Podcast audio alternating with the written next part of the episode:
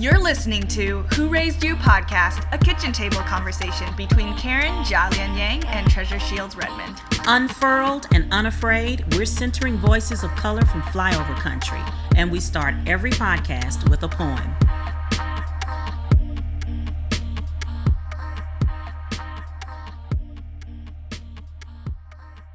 Come catch these waves that sound like thunder, look like butter, and feel like wonder. Now, this ain't Wonder Woman, more like a natural woman, draped in nothing more than what I came into this world with. How can we be so offended by the very thing we all have, the very vessel that carries us through this life? This chocolate coated earth reflected skin is not sin, nor is that pale sun sensitive one that covers a body more thin. They are simply the outer flesh of where we begin, but certainly don't end. And for that reason, I have loved it since my foundation and shall until my end.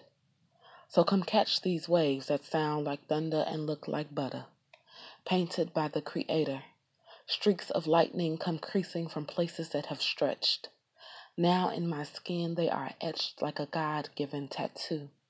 I look at them in the morning and say, I'm proud of you. They didn't give when things got too heavy or too tough. They just gave a little bit more and then my body adjust. I wouldn't be mad at a reflection of my own resilience. That's like being mad at my own brilliance that has shape shifted the same way, creating new responses to situations every day. So you see, it would be criminal to not acknowledge the labor that has gone unseen. That is why I will always call this body, this woman, a queen. Because, like the women who have come before me have seen, it is not class that determines if we have descended from royalty. It is the fact that our Creator put within us that which many do not see a burden, a passion, a gift to be free.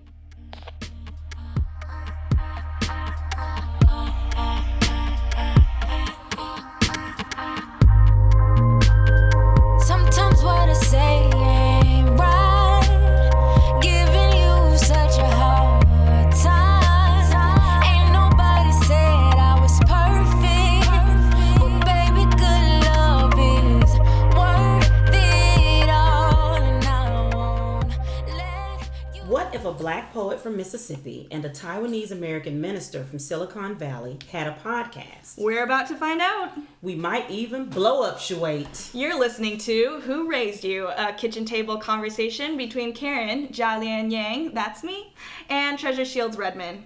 As we explore how culture, family, and intersecting identities pave our way toward liberation, we want to know who raised you. We're curious and we're sometimes pretty irritated.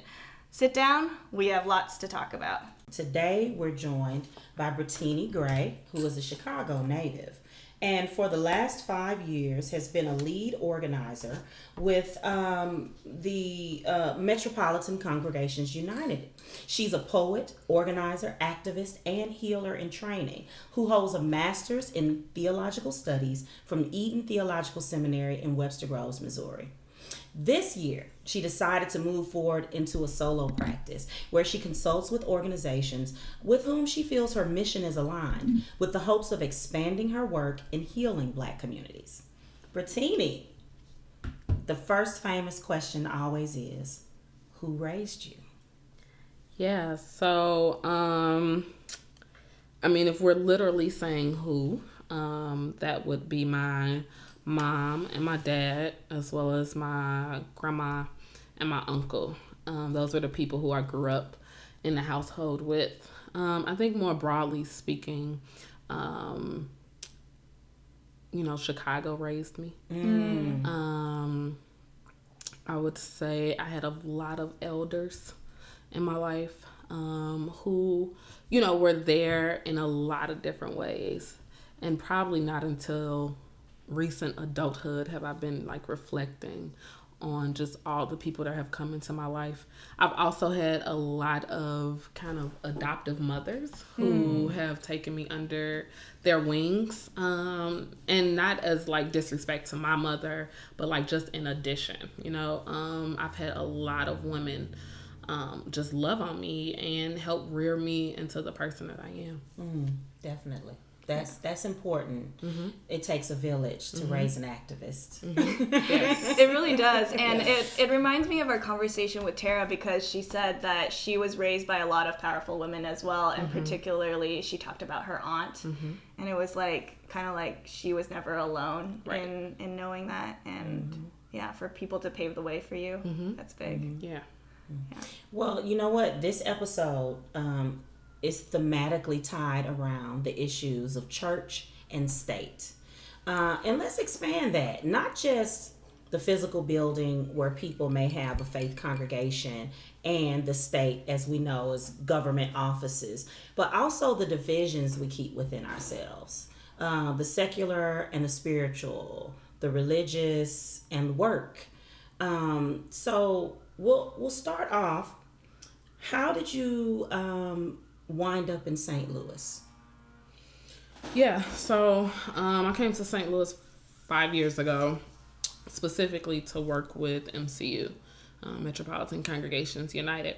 I had done a year of service in Buffalo, New York, with um, Catholic Charity Service Corps, and my placement was at Voice Buffalo, which is um, a sister organization part of the Gamaliel Network. Okay. I didn't know anything about organizing uh, professionally, even though I would say, you know, Chicago has a very strong activist base. And so, you know, in a lot of ways, I was involved in activism and around organizing. I just didn't know it, you know? Um, and so when I like officially found organizing, I was like, this is what I want to do with my life. And I didn't want to stay in Buffalo, New York because one, it's colder than Chicago. and I'm in the cold. but also um, just wanting to be closer to family. And uh, a lot of my roots are in Chicago. Grew up on the west side. My mom's side is from the west side. My dad's side is from the south side. Um, roots in Mississippi and Alabama. And so I wanted to be somewhere more centrally located. Um, and honestly, what finalized coming to St. Louis was the staff. Um, They were all ordained ministers, and I knew that I wanted to be somewhere where I could continue to grow my spirituality, and um, all of those reasons just made St. Louis the right move. And what year was that? 2012. 2012. Okay. Okay. Interesting. Very interesting. Yeah. Ironically, I had come to St. Louis in 2008 for a conference called Urbana, um, a Christian um, campus organization. yeah, it's a pretty big conference, isn't it? It's huge. Yeah. Um, they do it every three years, somewhere between 10 to 15,000 Were you an young undergraduate folks. I was an undergrad. Okay. and um, the conference was in the um, what's that place called? The conference center, the one downtown where the Rams used to play. And it was the um, I was in a session and I heard something that I have since attributed as the voice of God at that time, telling me that um, I was being prepared for this place, Wow. that I was going to do great things. Now, at the Really? time, I had just started training uh, for ministry at my local church. And so I took that meaning like that was my call to be in that church and to do ministry. It wasn't until about a year of being in St. Louis, I actually moved to 7th and Cole, which is directly across the street from the center. Um, I was there for a whole year before I remembered Mm. that experience. Oh and so, you know, now looking back, I think um, that it was a call specifically to St. Louis, not necessarily to mm. just ministry, but mm-hmm. actually here to St. Louis. Interesting. Mm-hmm. Wow, that is that's fascinating. Yeah. So, Karen, what year did you come to St. Louis? 2012. Mm-hmm. We start we, we we came here to St. Louis at the same time, and I started seminary. Uh, I think in 2013 then, and so that's when I met Brittini. Uh, she was in some of my earliest classes, and uh, I remember that you always were really dedicated to just speaking the truth. Um, you and your mother both, because your mom lived right across um, from me, and we were taking classes at the same time um, yeah, I think what's funny is though um, what you've talked about in terms of calling and.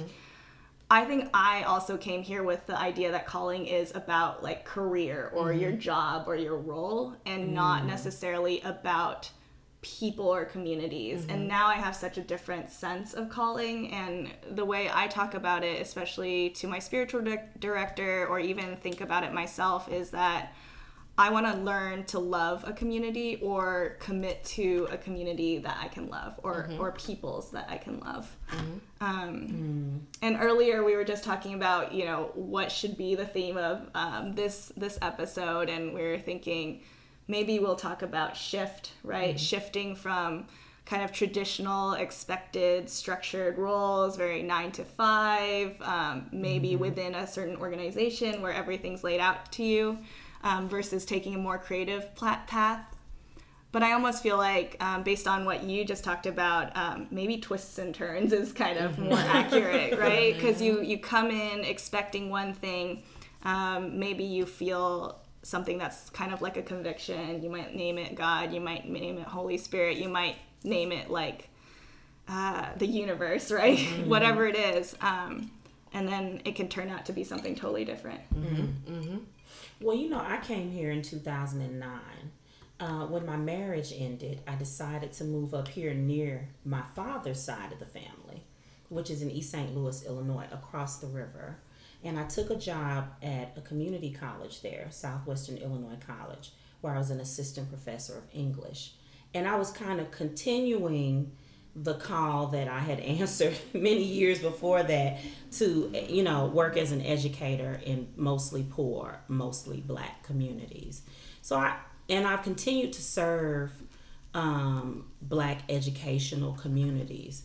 But, you know, what I find interesting about what Brittini said was her spirituality has always been bound up in her quote unquote work mission.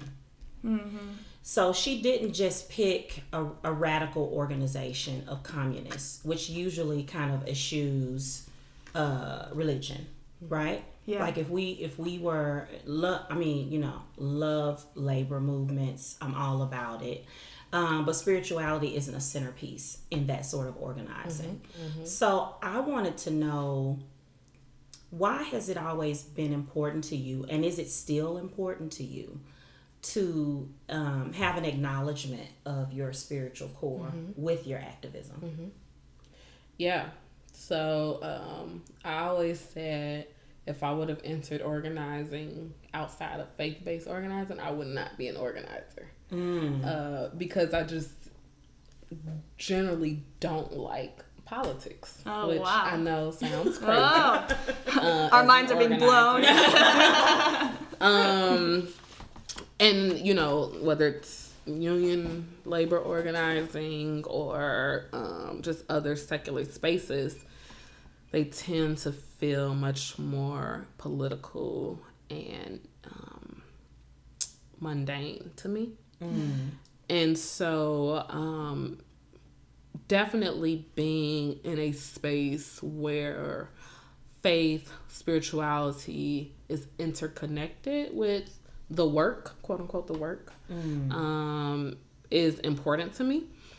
I think that given just the shifts that I've making um, in and out of the church, changing fields now, um, I have been able to expand that beyond just traditional language of faith and religion and um, into spirituality, which, you know, it's taken a lot of different forms for me now because that doesn't always look like people who are who are uh, traditionally religious. Um, you know, I think spirituality for me is about kind of what Karen was saying, how we connect with people, how we show up in community, um, how we interact with all of creation.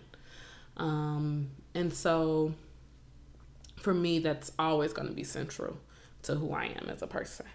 It may look different in terms of whether or not I'm in the church or not, but uh, a spiritual core is is the essence of who I am, and I think of who we are as people. Well, I recently went and saw Karen Yang deliver a sermon. Uh, what was the name of the church, Karen? Uh, Christ Church United Church of Christ in Maplewood. Okay, at Christ Church, where she uh, put together this brilliant exegesis of um, of the of the the famous story that many of us who were raised in Christianity know of, where um, Jesus uh, got into a boat, and it was prior uh, to some other kind of signature events leading up to his crucifixion. Um, and then I went to see Brittini deliver a sermon. And where was that delivered, Brittini? Uh, Grace United Methodist at Church. Grace United Methodist. And lovingly, Brittini quoted from Karen's sermon.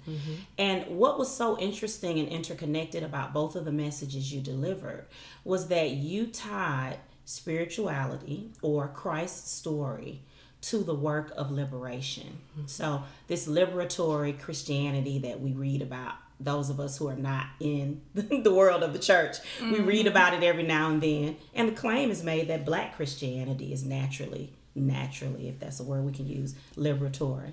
But I want to know, in some That's ways, a whole discussion. Hello. but I want to know how do you uh, did you all move to uh, tying the Christ story to liberatory work? It, and and at what points do you recall realizing, oh, this is tied to anti-racist, anti-homophobic work? So, um, I grew up in a interfaith household. My mom is Christian, my dad is Muslim, Mm. and um, I would go to both the church and the mosque. I got baptized at nine, and uh, people always ask me, "Well, how did you choose Christianity?" And I say, "Well, Jesus felt more real to me."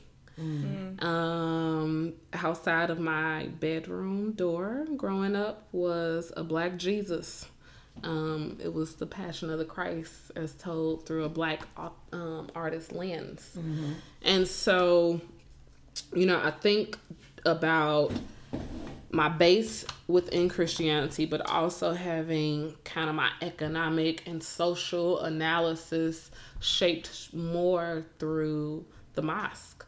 Um, and both of those together, along with the consciousness of my household, have always presented a liberatory view of the gospel for me. And so part of my exodus, short term exodus from the church, was about um, having an understanding of the of the gospel of who the character of Jesus was not match up with what I was seeing as an adult. Um, and so that disconnect is what actually drove me out. Also, um, having very strong anti racist lens and trajectory, but still holding a lot of bigotry and um, just, I- I'll call it hatred for those things outside of racism. And so, um, you know, raised to believe that homosexuality was a sin.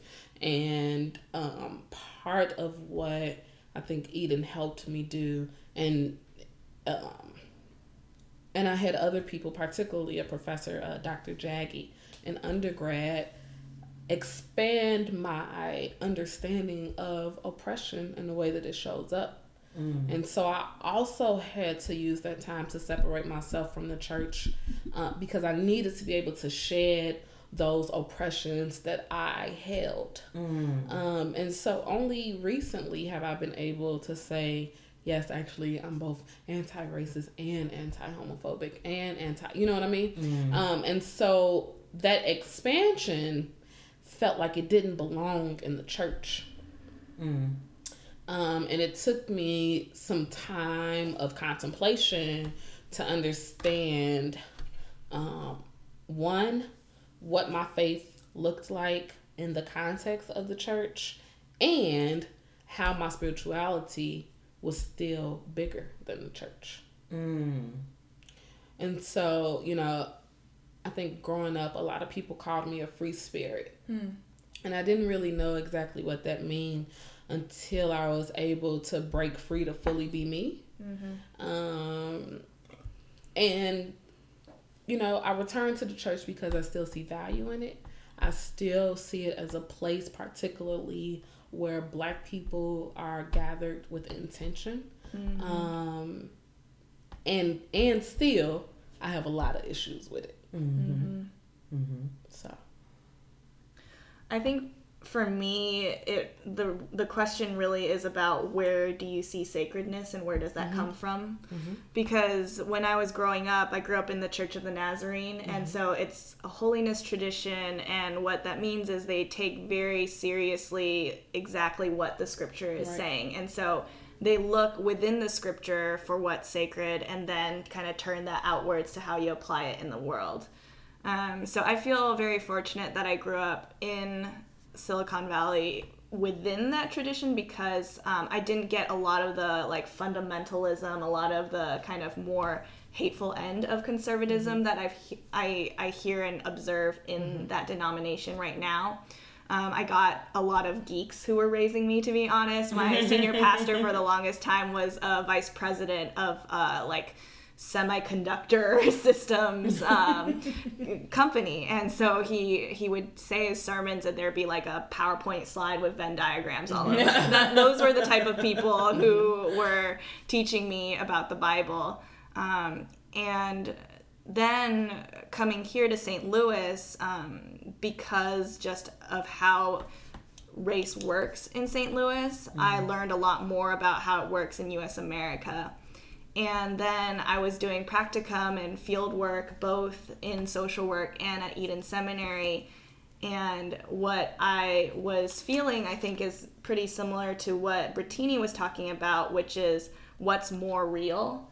Um, so, on the one hand, I read the Bible a lot when I was growing up to the point that I was realizing that pretty consistently whenever god gets mad at people it's because they're not taking care of those who are oppressed. Widows orphans etc and i was thinking to myself if i were to apply that to modern day it would be people who are lgbt it's people who um, are poorer etc and so the focus on people who are marginalized in social work was why I wanted to pursue that field. And then I came here and really met people and um, got involved in communities, got involved in activism and organizing here, um, was really formed in social work and ministerial training in the Ferguson uprising. And I was realizing that what felt more real and where I was finding the sacredness and those kind of God moments were when I was working with people. When we were on the streets and everyone was chanting in unison, and it felt really like this is what it feels like to be a part of something bigger. Um, when I've um, been a part of bailing people out from jail, right? The you know the movements that have um, kind of spread across the nation around that and prison abolition. Um, that is really what it feels like to set prisoners free, right? Like it's literally what it is. Come Um, on, preacher. So instead, instead of like, I, I I think that the Jesus of my childhood, a lot of it was this like space astronaut Jesus, where he's like Superman in the sky, like kind of miracle worker. And now I see Jesus more in the people around me that are doing these sacrificial things, that are thinking about other people before themselves. Well, you mentioned something really important, which was the Ferguson uprising. Yeah. But you wanted to say something, I did. I wanted to respond to what Karen said. Yeah. Um, so that was not my Jesus, but kind of was. Okay. So uh, Jesus was both and for me growing up. Very much um, kind of beyond our conceptions. Uh, you know, a healer, Mm-hmm. um, A lawyer but in the also, but also a very real and relatable human being, right? Uh, I remember my grandma um, had a moment of temporary blindness, and um, like any good black church folks do, called on the women to pray. Um, and they prayed over her, laid hands on her, and her sight came back. You know, so it's moments like that that are very concretely in my mind um, about the spiritual nature of who Christ was. And um, I just don't get it how people can read, particularly the Gospels, Mm-hmm. and think of Jesus as anything other than a revolutionary. Yeah. Mm. And that was clear to me at six years old, Mhm. you know? Um, and so there's this there's this contradiction of black church um, that you mentioned um, earlier, Treasure, saying that uh, it is inherently liberatory Mm-hmm. right so when we think about the, the the birth of the black church in america in in us particularly uh, coming out of um, the insidious institution of slavery Mm-hmm. Come on bring um, there was this very, um, um, I would say, embedded uh, arch towards freedom and justice, Mm-hmm. um, and a very fundamentalist reading of the word, right? And so what we have now is a black church split between these two ideologies that it was essentially born with. And I think the um, what has what has sustained me um, even in the movement was knowing that there was this revolutionary aspect of it even though majority of of of churches that I have been in do not preach that way Mm-hmm. um, that it's still there Mm-hmm. Mm-hmm. so Well, you know, uh, you know, as a native Mississippian, I was raised in charismatic church. Um, it was a personal Jesus. That was one of my favorite gospel songs. My personal Jesus. Yeah, that. and um you know there was this idea that every story in the bible was about black people not just the hebrew children leaving but every story was about black people right um, I mean, the Exodus is our story. Exactly. I don't. I don't know of people who own the Exodus story more than black people. do. yeah yeah and even though our jewish brothers and sisters would disagree I'm saying. but what I'm saying is, but yes even But black light Jewish that, brothers. right right right right but um so this idea I, what what i have found it hard to reconcile um with church is the revolutionary jesus and the need of people to find equality with um, biased systems. So for black people uh, to aspire to a discrete heterosexual unit that has a mother and a father, 2.5 children, a dog, and a picket fence was also aspiring to heterosexism. But the Bible was used to, you know, kind of justify that template of family. And all of that bleeds out into um, ideas about gender, ideas about worthiness, ideas about um, earning salvation. Um, and all of those kind of, to me, hit ground zero when Michael Brown was murdered. And I want to move us forward. You guys entered St. Louis in 2012. I entered here in 2009. And when Michael Brown was murdered, one of my first experiences was going to um, Traci Blackmon's church mm-hmm. where an emergency meeting was held. Mm-hmm. I remember mm-hmm. that. And I saw the um, divisions between black cur- clergy. I saw younger black cur- clergy admonishing older black cur- clergy to not wear suits at actions because these were black men who had entered in the tradition during King and Jesse Jackson's time Right. when you had two choices. You could be a laborer or you could run things and be a preacher. So, so, so they were um, ready for their king moment, and the and the moment had passed them. The moment was now for young people, for millennial people, for all of those people who wouldn't have been comfortable in their pews. So, moving back to our two clergy at the table, when the murder of Michael Brown occurred, oh, oh, okay, okay, to our two seminarians at the table, Very well. uh, when the murder of Michael Brown occurred, how was your call or your faith challenged or strengthened? So here's the thing. Uh, the moment of movement is always for young people, right?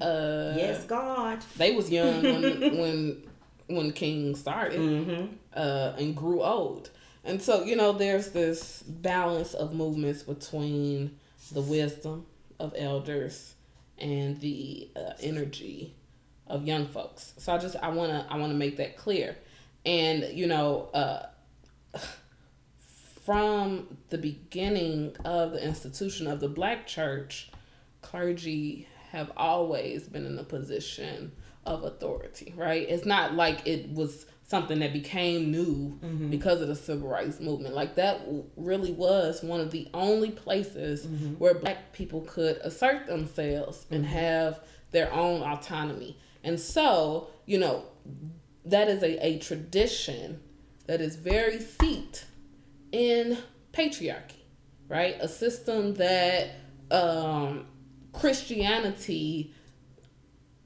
entrenched in the founding of this country, right? Mm-hmm. So part of it is they are not to blame because they are simply living out a system that they have been indoctrinated into. Mm-hmm. And mugs should just get their lives together. because black women have always been the vanguard of the community. So, um, I say that to say She's flipping her hair back. Right. Like when you're talking truth, it gets a little warm. I say that to say, um, the first half of the movement, w- w- if we're saying the past three years since the murder of Mike Brown, the first half of the movement actually deepened my faith. Um, I poured myself deeper into study, deeper into the the proclamation of the gospel um, as my way to respond, and um, was being transformed by every moment that I experienced. Uh, until the point where actually I began to see all the contradictions that were there. Now, for me, what actually solidified leaving the church was my visit to Ghana. And um, I went to Elmina Castle. And, um, And tell and what is Elmina Castle? um, so it is was a slave dungeon on um, the coast of Ghana uh, that was established by um, the Portuguese and then the English, I think. All of whom were quite church going. And what did it was that the church was located on top of the female slave dungeons. And I think that was the epitome of what the system of Christianity has um, represented in terms of systemic oppression and white supremacy for my people. And that white folks worship on top of the agony of black folks. And I was so disgusted that I did not understand how we had come to a place where that was the religion that we had accepted. Um, and I was both heartbroken and disgusted with that thought. Um, I mean, we knew that the Bible was used to keep the enslaved in place, and you know, we've known so many different things about how Christianity has shown up, but something about that physical representation of the church on top of the dungeons that um, black women were packed into with no place to relieve themselves, with no space to eat, with um, gunpowder and the heat from the kitchen stove consuming that area. How dare you worship on that? And for me, that is what the movement was about also. It was about white supremacy worshiping in light of a black body being slain viciously.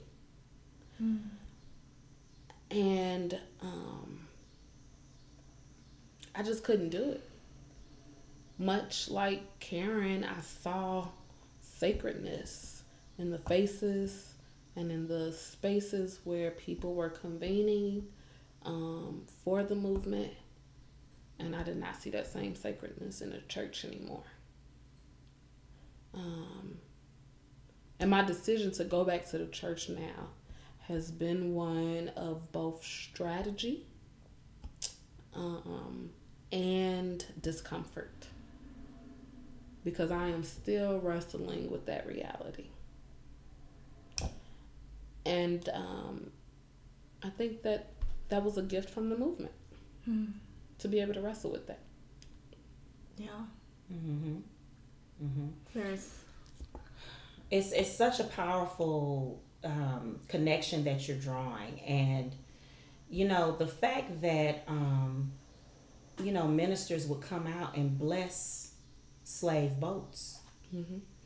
Um, and I'm trying as people can't see it, but I'm looking up the poet who how dare I not remember her name, but Lucille Clifton, um, who has a poem called "Blessing the Boats."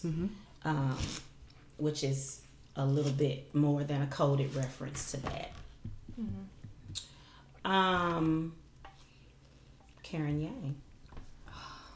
Emboldened, weakened, strengthened by the Ferguson uprising, your faith. Which of it? Or was it a combination? You know, I'm still sitting with what Brittini shared. Um, I remember when our classmates went to Ghana, and I remember people coming back and sharing what they had to say. And I also remember hearing, like, secondhand how important that trip was to you. And I think a lot of what I was um, hearing was that you were still working through it.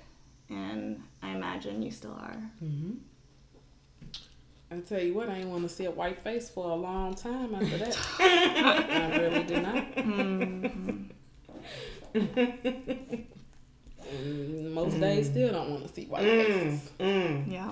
And you know, coming to a radical consciousness as a black person, um, that can be a stage. Some people remain there, but that can be a stage where you don't even want to eat white bread. Oh yeah, I ain't, I ain't never ate white bread.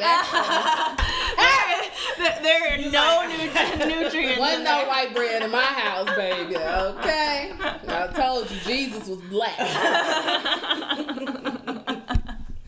We, we've had conversations about fried rice and whether it should be pale or not, and that's a whole other St. conversation. Fried rice. The darker the berry, the sweeter the juice, and the same goes for fried rice too. yes, yes.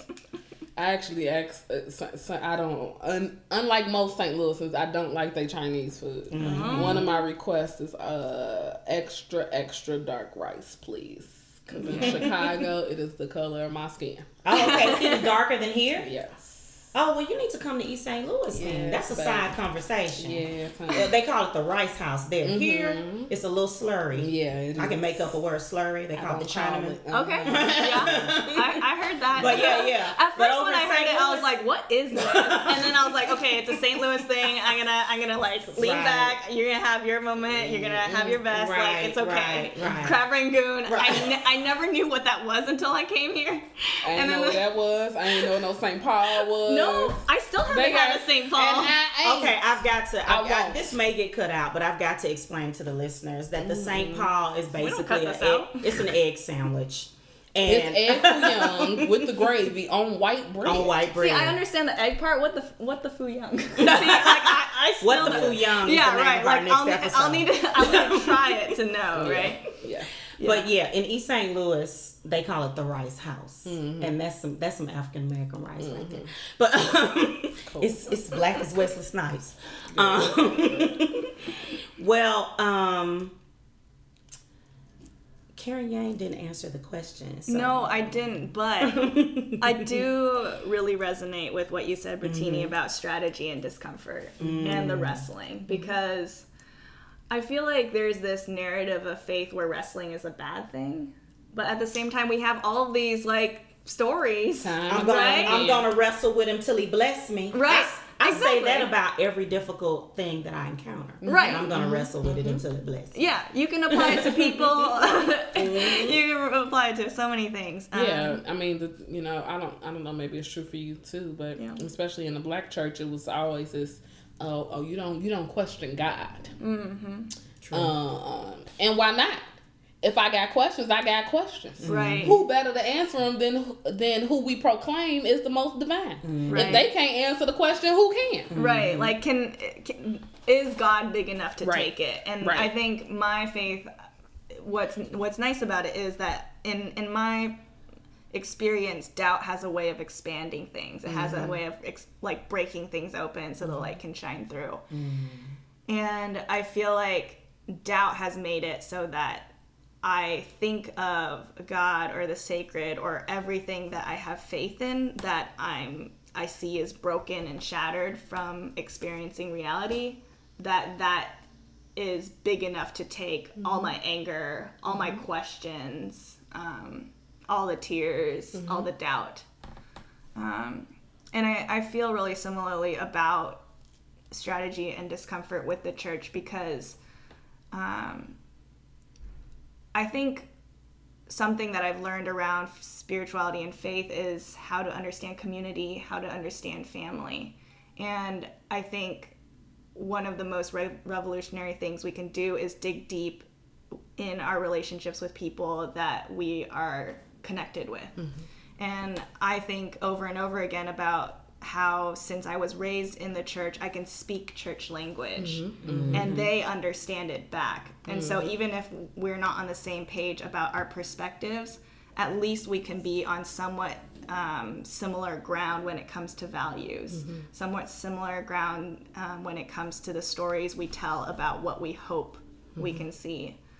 Um, and then for me, I I feel that my narrative around faith and whether it was strengthened or not in the Ferguson uprising, it was kind of similar. I think there is something that was somewhat magical and terrible about the first few days and weeks and months of the Ferguson uprising mm-hmm. because there was just so much energy and passion there and people were out and there was so much happening. Mm-hmm.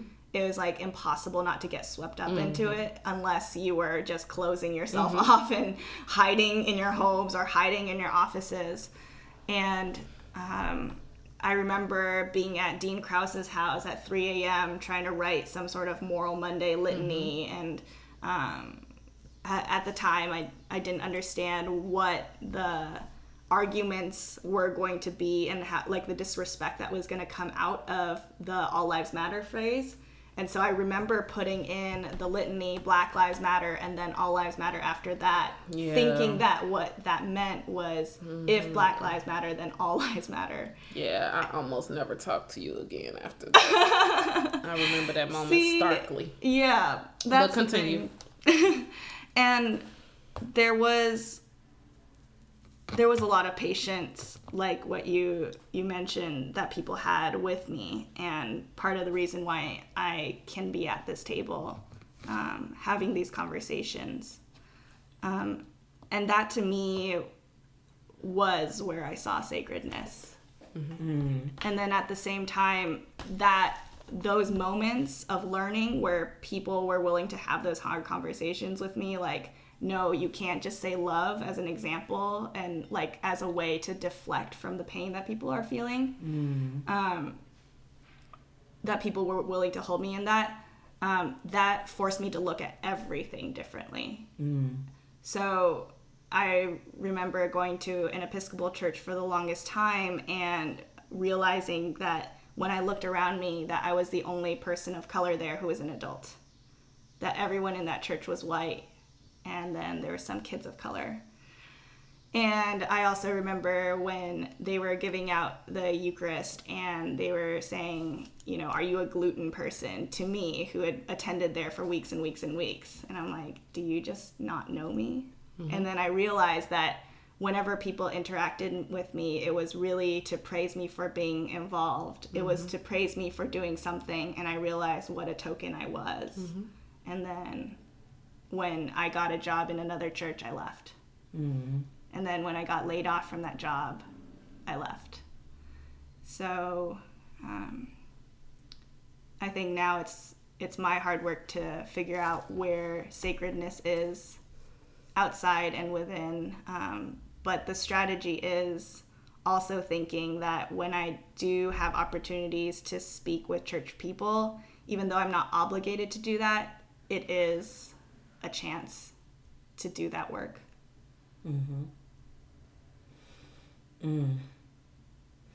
Well, I have to tell you that for me, um, my um, permanent leaving of the church, I will not be returning, even though I'm keeping the gospel music. They can't have that. That's mine. Sorry, can I interject and say that actually before I left the church, I had stopped listening to gospel music.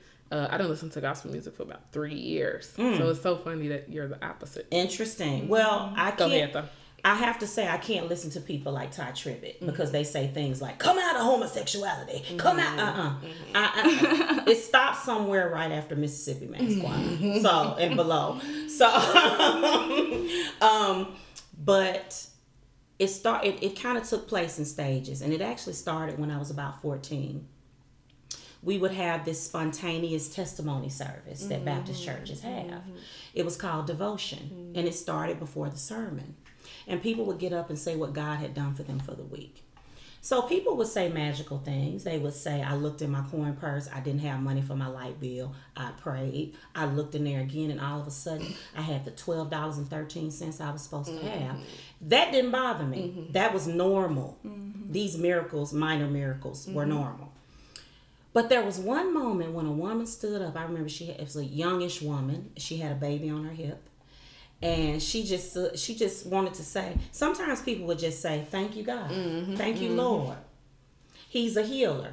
And she stood up with her baby on her hip and she said i just want to say i can't wait to get to heaven so i can praise him all day long. Mm-hmm. And i thought to myself that sounds so boring is that what we're doing is that what we're in church waiting Low key, I on? used to feel like that too. I'd be like, shit. Is that what we're There's a whole for? lot of stuff I want to do, not that. to kiss some guy's ass for an eternity. It's probably a real big one too. Oh, right. if God is And as big as they say. yes, and that simmered. That simmered for years mm-hmm. until um, I then became, you know, solidified in this consciousness, this anti-racist, anti-patriarchal, anti-capitalist con- consciousness. And while in St. Louis, I moved to progressively more progressive church. I just I couldn't take it one place, so I would move here, and I couldn't. And I wound up at a church in Webster Groves, which is now called Peace United Church of Christ. It's right down the street. And the pastor at the time was a committed lesbian in a relationship with her wife. and they said all the right things. They had done what UCC Church does. They had changed the the gospel songs so that they weren't colonizing instruments. Um, and I became representative there. There was only one other black family, and I began to worry for my children what that would mean to position them as representative. Mm-hmm. I made one last ditch attempt at black church and it was the I couldn't deal with the contradictions and the mm-hmm. homophobia. Mm-hmm. And then I finally realized that I'm old enough and grown enough to continue this walk without feeling bad every Sunday. so that's what happened with me. Yeah. Um, Ca- uh, yeah, yeah. yeah. You want to say something, Virginia? Yes. Um. Would you like some more? So yes. yes. Yes. We're doing wine, just so everyone Yeah. knows. Who raised the glass? We we did. Uh, it's funny that you say when you got to St. Louis, you found, you found yourself in more progressive spaces. What positioned yourself in more progressive spaces? I have always found myself in a space before I was ready for it. Um, and so I have often grown into and then beyond kind of the theological um, spaces I have been in and that is part of why I have not like gotten rid of spirituality altogether because I believe that the spirit has known even when I did not what I needed. Yeah. You know? yeah. Mm. Interesting, interesting. So, this idea of being led by spirit, though, I guess I would have to say, along with gospel music, that I've kept that as well. Mm-hmm. Mm-hmm. Mm-hmm. Is there a story that comes to mind when you think about ha- having what you needed before you knew you needed it? I mean everything. I Yeah. came to uh and this this is a very St. Louis context. So if there are people listening not in St. Louis, then sorry. We we say this is Um, St. Louis centered, so it's all good. Mm-hmm. I joined St. John's UCC three or four months after being in St. Louis. When theologically, I should have been at Central Baptist. Oh, okay. Okay. Do you understand what I mean? Yeah. You should have been in a nice suit with some with some uh, Yeah. fur cuffs and a Yeah. hat. Like I, my theology at that time was more aligned with Central Okay. than it was with St. John's. Okay. but I still chose St. John's.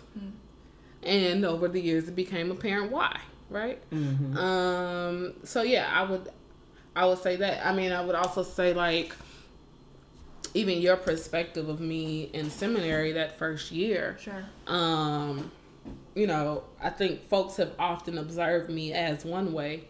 Um, and it's crazy because I mean, I have done a 180 three times over since the Yeah. movement began in terms of my own radicalism. And so, you know, to me, I'm a completely different person than I was August 8th, 2014. Um, and yet, to, to, to hear people affirm that there was this truth telling, no nonsense, keep all of your isms, fuck white supremacy to me, even then, you know, uh, I think it's just kind of testament to, to that. Um, I mean, going back to this Moral Monday piece that Karen did, I remember. I didn't know about this, Karen. I Oh yeah, I, I have it written in a book if you need it, but I remember don't first- need a rehash it. the first time she did the refrain. Can we? Can, I just need to stop you for just a 2nd Mm-hmm. because you guys do a lot of in in group talk okay, that people wouldn't understand. So why was Karen reciting a liturgy that she wrote, and where was she doing it? Okay, I'll give you that in just a second. Yes. Because otherwise I Okay. forget what I'm saying. okay. Uh, I remember the first time I heard the refrain, I said, "Who vetted this shit?" Like that's really what I thought no to one. myself. 4 Like a.m. Like, um, how dare they ask this? But I'm, I'm just, I'm just be real honest. Yep. How dare they ask this Asian girl It's messed to up. come to this motherfucking Moral Monday shit about black folks and read this goddamn litany, and then got the audacity to put all lives matter here. This why we can't do cross interracial work because motherfuckers don't understand the struggle that black people go through. So mm-hmm. let me, I just want to put that mm-hmm. out there because like mm-hmm. that was all You of what I was feeling. Yeah. And um, you know, part of part of my journey has been like growing patient because I didn't have any patience then. I have a whole lot now. I'm amazed at how much patience I have. Um, so And that's not even a lot an of people- obligation, right? Yeah. Yeah. Right. so That's generosity. you know i i came out of an organizing tradition where the organizer was in the background kind of like a puppeteer puppet master whichever one it is. i get confused the puppets and the yeah puppeteer Yeah. so um kind of controlling everything that's going on but not being seen Mm. uh, and so uh, a lot of people don't know that I actually was, you know, active in the movement from very, very early on, even when I wasn't visible. And so I had been in the background um, planning uh, a lot of different of the programming aspects for Ferguson October. And so Moral Monday was actually like the conclusion of that weekend, um, where clergy decided that they would um, um, gather and march down to the Ferguson Police Department for a, a prophetic proclamation and um, um, calling to confession and repentance for the policemen who were there. And a lot of lot of politics going on with that, a lot of reactions to that. Um, and so part of the programming piece of it was to have a moment in which um, after clergy had confronted and spoken with um, police, there would be this kind of blessing of the space and calling forward, um, kind of like, you know, um, I don't know.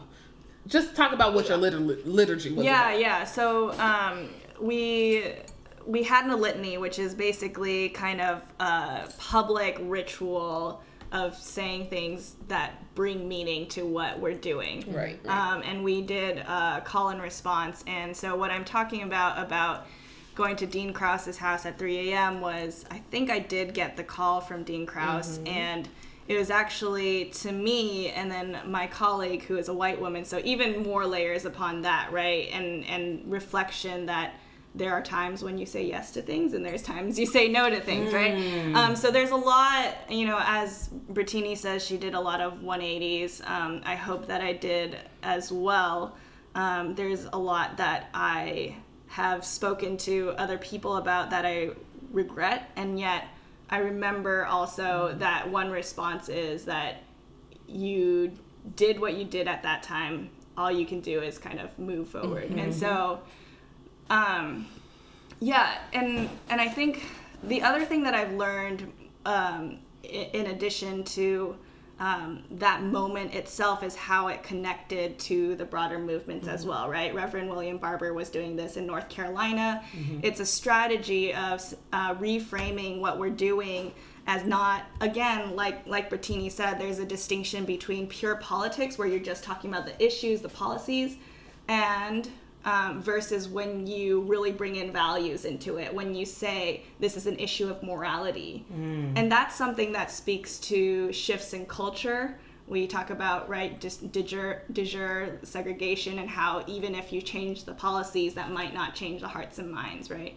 Um, and so that's also to call into account um, elected leaders and police officers and then also to say that we are working under an authority that's bigger than you all. Right. that even though you have all the resources that you have all the position we're not answering to you. We're not going to take it anymore.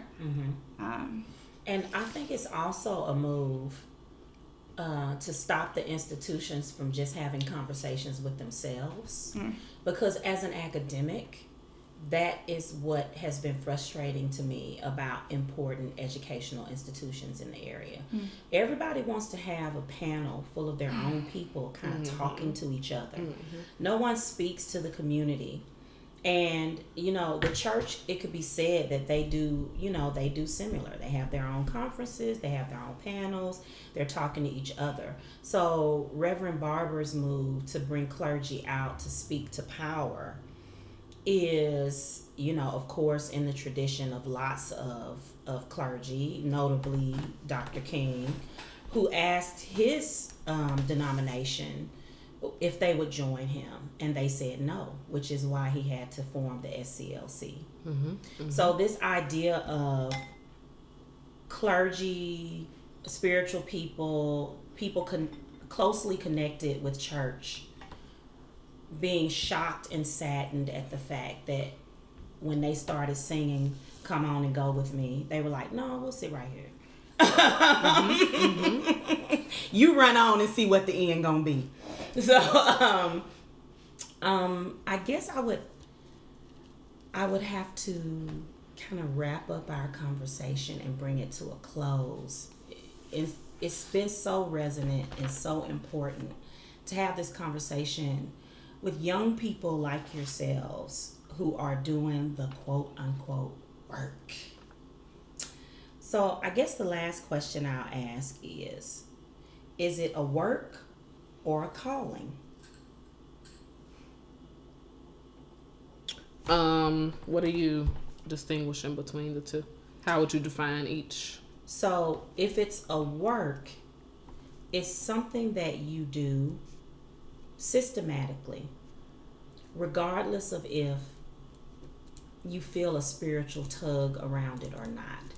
You do it because you think it is morally right or mm-hmm. ethically right. Mm-hmm.